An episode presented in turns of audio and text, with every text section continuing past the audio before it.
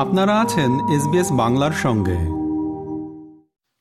আপনারা আছেন এসবিএস বাংলার সঙ্গে।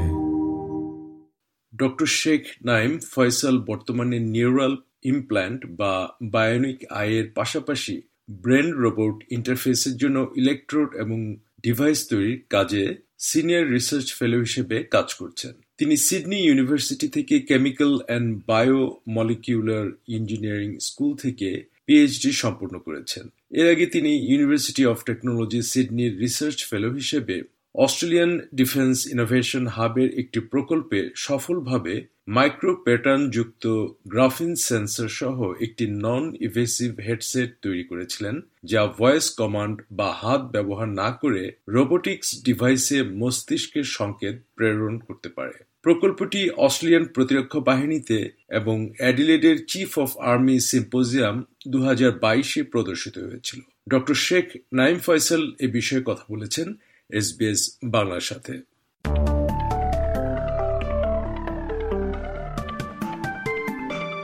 ডক্টর শেখ নাইম ফয়সাল এসবিএস বাংলায় আপনাকে স্বাগত।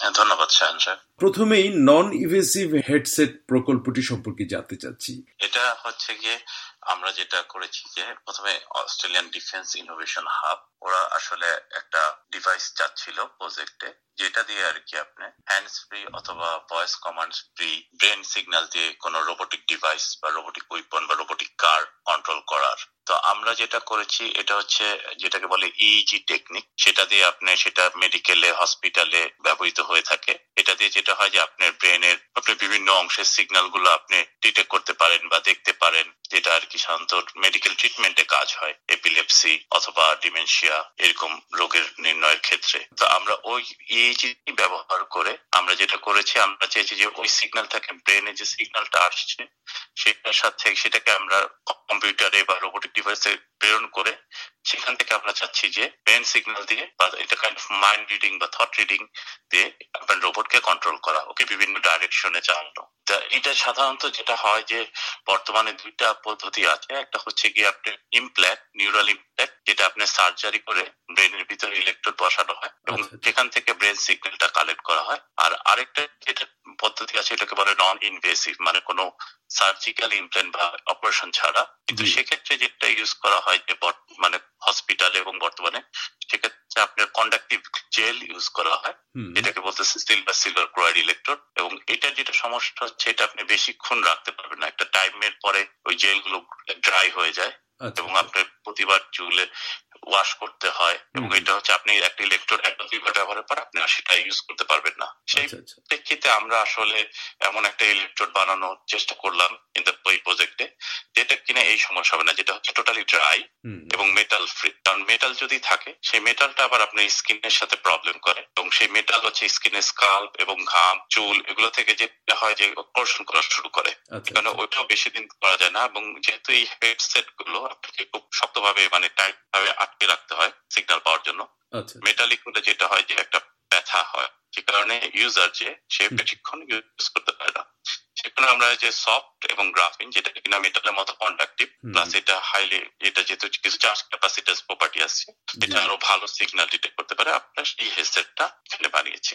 এটি কি মানে শুধুমাত্র প্রতিরক্ষা বাহিনীতে ব্যবহারের জন্য নাকি সাধারণ মানুষও ব্যবহার করবে? না এটার আসলে আসল অ্যাপ্লিকেশন যেটা সেটা আসলে সাধারণ মানুষের জন্যই। যেহেতু প্রজেক্টটা আচ্ছা। প্রতিরক্ষা বাহিনী থেকে ছিল আচ্ছা, এই জন্য আচ্ছা। আমরা ওদের মতো করে বানিয়েছি।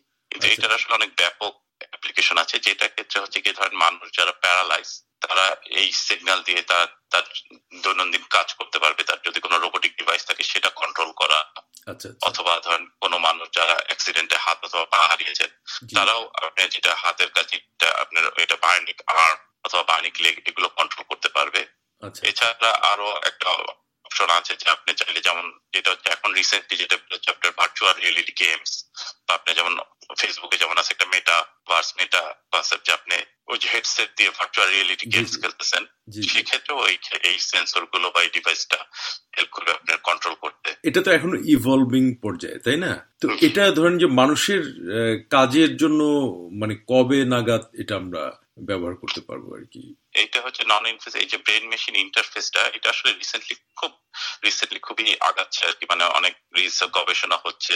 আপনি ইলন মাস্কের নিউরালিং যেটা ওরা রিসেন্টলি এফডি অ্যাপ্রুভাল পেয়েছে। বাট ওদেরটা হচ্ছে কি আপনার ইনভেসিভ যেটা হচ্ছে সার্জিক্যাল ইমপ্লেন্ট করে বসাতে হয়। বাট এই নন ইনভেসিভটাও খুব পপুলারিটি পাচ্ছে। তো আমরা এখনও রিসার্চ স্টেজে আছি আমরা এটা প্যাটেন্ট করেছি। বাট আমরা যেটা হচ্ছে আমরা ডেমনস্ট্রেশন করেছি ফার্স্ট যে আমরা এটা আচ্ছা। সম্ভব রিয়েল লাইফে তো আমরা আশা করতেছি চার পাঁচ বছরের মধ্যেই হয়তো বেশ কিছু ডিভাইস অলরেডি মার্কেটে চলে আসবে। আচ্ছা। যেগুলো আপনি হয়তো যেমন আপনি কিছু দিয়ে আছে আপনি রিমোট টিভির রিমোট কন্ট্রোল করা তারপরে আরও কিছু সিম্পল ডিভাইস কন্ট্রোল করা এগুলো হয়তো আসবে। কিন্তু তারপরে একটা সমস্যা থাকে যেহেতু এটা ব্রেনের সাথে আপনার ভিজুয়াল কর্টেক্স অক্সিপিটাল রিজনের সাথে সম্পর্কিত যেটা হয় যে আপনার ফ্যাটিক একটা বড় ইস্যু যে আপনি হয়তো আধা ঘণ্টা করার পরে আপনি মাথা ব্যথা করতেছে বা হচ্ছে। আচ্ছা আচ্ছা। তো ওইটার জন্য আর কি হয়তো আরও সময় লাগবে একদম ইউজার ফ্রেন্ডলি করতে। মানে এটার যে নিরাপত্তা ঝুঁকিগুলো আছে সেগুলো দূর করার জন্য। হ্যাঁ হ্যাঁ হ্যাঁ এবং নিরাপত্তা ঝুঁকিরও ব্যাপার আছে। যেহেতু কারণ আপনি ধরেন একটা রোবট কন্ট্রোল করতেছেন সেই রোবট হয়তো যা আপনি রোবটিক গান করলেন কেউ গুলি করল তখন আসলে এটা কে কার দায়িত্বে বা এটা যেহেতু আপনি তো বললেন আমি করিনি সেটা যেহেতু কিন্তু আপনি কন্ট্রোল করতেছেন। তো এরকম কিছু ইস্যু তো অবশ্যই আছে। আইনগত দিকগুলো কীভাবে এটা ডিল করা হবে? আপনি যেটা হচ্ছে ব্রেন রোবট ইন্টারফেস বলেন আর্টিফিশিয়াল ইন্টেলিজেন্স বলেন এগুলো সবকিছু এত নতুন।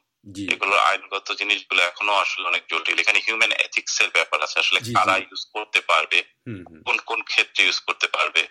সেগুলোরও একটা ইস্যু আছে। সো এগুলো সবই আসলে আলোচনা চলছে। আশা করি আস্তে আস্তে যখন এগুলোর মোর পপুলার হবে তখন এগুলোর এই প্রবলেমগুলো আস্তে আস্তে একটা নির্দেশনা আসবে।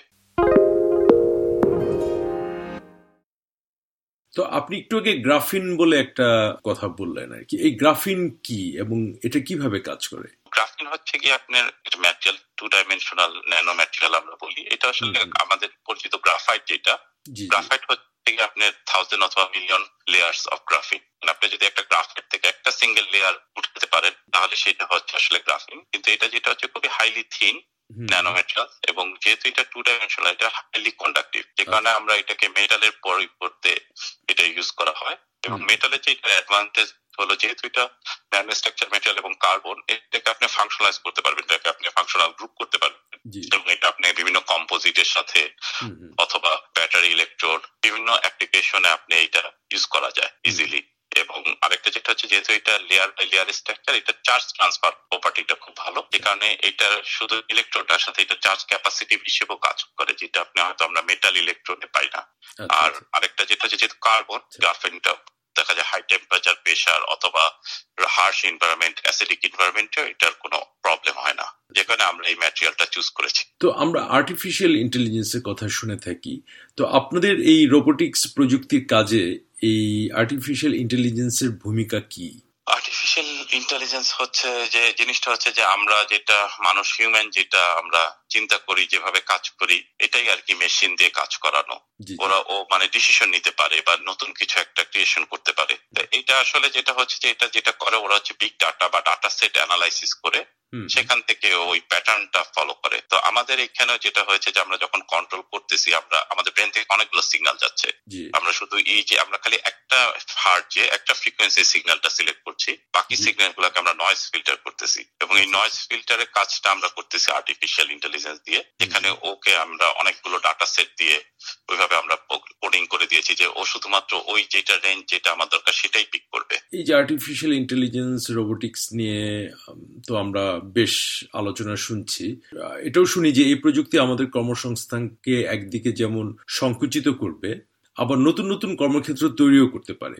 তো আপনি এ ব্যাপারে কি বলতে পারেন? আসলে আমার অভিজ্ঞতা থেকে আমার যেটা মনে হয় যে এটা আসলে আরও নতুন নতুন কর্মসংস্থান বাড়াবে। আচ্ছা। কারণ এটা হচ্ছে যে যখনই আপনার এই নতুন একটা প্রযুক্তি আসতেছে তখন দেখবেন এটার রিলেটেড অনেক রকমের ডিভাইস আরও অনেক কিছু প্রোডাক্ট মার্কেটে আসবে। এবং যখনই ওগুলো আসবে তখন কিন্তু আপনার লোক দরকার হবে এগুলো বানানো। হ্যাঁ হয়তো কিছু ক্ষেত্রে আপনি ঠিক আছে কেউ হয়তো কিছু আপনার একটা কম্পোজ করে দিচ্ছে এখন বা কিছু কিছু জব হয়তো আর্টিফিশিয়াল ইন্টেলিজেন্স দিয়ে আমরা করাবো বাট এটা সবসময় হয়ে আসছে। যখনই আমরা ইয়া থেকে, আগের থেকে যখন আমাদের ইয়াতে ঢুকে, সভ্যতা যখন আমাদের ইসে ঢুকেছে, যে যান্ত্রিক সভ্যতা যখন আমরা গাড়ি আবিষ্কার করলাম তখন কিন্তু অনেক জব চেঞ্জ হয়েছে। ওদিকে জবটা কমছে কিন্তু এদিকে আবার লোক লেগেছে। সেরকম আর্টিফিশিয়াল ইন্টেলিজেন্স আমার যেটা মনে হয় যে আমাদের এটা আসলে লোক লাগবে কারণ দিন শেষে আসলে মানুষ দরকারি। আপনি যে প্রকল্পগুলো নিয়ে কাজ করেন এই প্রকল্পগুলোর নিয়ে ভবিষ্যতে কোনো পরিকল্পনা আছে কিনা? হ্যাঁ ভবিষ্যতে আমাদের আছে যেমন আমি এখন ইউনিভার্সিটি অফ সিডনিতে বার্নিক আই প্রজেক্ট নিয়ে কাজ করতেছি আচ্ছা করছি। আচ্ছা। এবং এখানে আমরা কিছু ফান্ডিং আমাদের সহযোগী হচ্ছে ককলিয়ার। কম প্রাইভেট লিমিটেড এর অনেক বড় একটা কোম্পানি যারা কিনা হিয়ারিং এইড ম্যানুফ্যাকচারিং করে আচ্ছা আচ্ছা। এবং ওয়ার্ল্ডে তো আমাদের ইচ্ছা আছে যে এই বার্নিক আই বা ইমপ্ল্যান্ট এটাকেও আস্তে আস্তে যদি একটা আমরা মানে রিয়েল লাইফ অ্যাপ্লিকেশনে নিতে পারি তাহলে হয়তো অনেক মানুষ উপকৃত হবে এবং আমার কাজ আমি আসলে মোর মানে আমার যেটা আমার নিজের যে যে ট্রান্সলেশন আর রিসার্চ নিয়ে কাজ করার আগ্রহটা বেশি। যে রিসার্চটাকে শুধুমাত্র ল্যাবরেটরিতে না রেখে বাইরে এটাকে যদি আমরা নিতে পারি। আচ্ছা এই বায়োনিক আইটা কীভাবে কাজ করবে? এটা হচ্ছে যে এটাকে আমরা যেটা করতেছি আমরা একটা ইমপ্ল্যান্ট ডিভাইস বানাচ্ছি যেটা কিনা আমাদের চোখের যে রেটিনা রেটিনার ওখানে কানেক্টেড থাকবে। আর বাইরে আমার একটা গ্লাস থাকবে সেখানে ক্যামেরা থাকবে। তো যেটা করবে বাইরের যে ছবিটা আছে ওটা ক্যাপচার করে ওই ডিভাইসে ওটা সেন্ড করবে ওয়্যারলেসলি এবং সেই ওই ছবিটা তখন যেটা করবে ওইখানে বেশ কিছু মাইক্রো প্যাটার্ন ইলেকট্রোড থাকবে। ওগুলা আচ্ছা। রেটিনার নার্ভের সাথে কানেক্টেড আচ্ছা ওগুলো তখন রেটিনাকে ওই সিগন্যালটা দিবে। আচ্ছা। এটা যেটা হচ্ছে যেসব যাদের আর কি অন্ধ মানে জন্মান্ধ অথবা কর্নিয়া নষ্ট যাদের আর কিছু আলোটা আসে না। এটা হচ্ছে ওইটাকেই আলোটাকে আপনি কৃত্রিম ভাবে ভিতরে নিয়ে তখন যেটা হবে আমরা এখন পর্যন্ত যেটা করেছি যে ক্লিয়ার ভিশন ওরা এখনও আসে না পায় না বাট যেটা হচ্ছে পিক্সেল পিক্সেল ডট ডট একটা ভিশন আমরা আনতে পেরেছি সক্ষম হয়েছি। তো যেটা হচ্ছে কি আপনার অ্যাটলিস্ট কিছু সে আইডিয়া করতে পারবে। আচ্ছা যেখানে একটা কিছু আসতেছে। তো আচ্ছা, কারেন্টলি আমরা এটা অ্যানিমেল স্টাডি করতেছি আমরা শিপের উপরে। ভেড়ার উপরে বাট অচিরেই আমরা এটা সাকসেসফুল হলে হয়তো হিউম্যান আচ্ছা, ইসে আচ্ছা। ট্রায়ালে যাব। সবশেষে আপনি কি আর কিছু যোগ করতে চান? বা আমাদের শ্রোতাদের উদ্দেশ্যে কি কিছু বলতে চান? আর এখানে যেহেতু এসবিএস বাংলার বেশিরভাগ শ্রোতাই প্রবাসী বাঙালি তো আমরা যেটা আমি যেটা বলতে চাচ্ছি যে হ্যাঁ আমরা বাংলাদেশিরা এখানে অনেক ভালো করছি নানান দিকে গবেষণায় আগাচ্ছি। এবং আমরা রিসেন্টলি একটা অ্যাসোসিয়েশনও করেছি এটা বলতেছি আমরা অস্ট্রেলিয়া বাংলাদেশি রিসার্চার অ্যাসোসিয়েশন এটা আমাদের একটা হয়তো কাজ হচ্ছে প্রথমে বাংলাদেশি যেসব গবেষক আছে।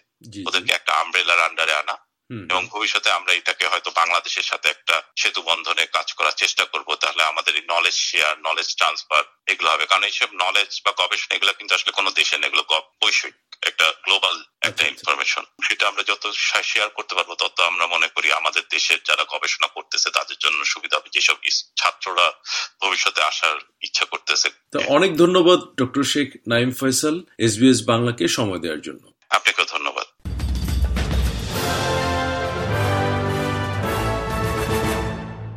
আপনারা শুনছিলেন university of সিডনির senior research fellow doctor Sheikh Naim ফয়সালের সাক্ষাৎকারটি। সাথে ছিলাম আমি শাহান আলম।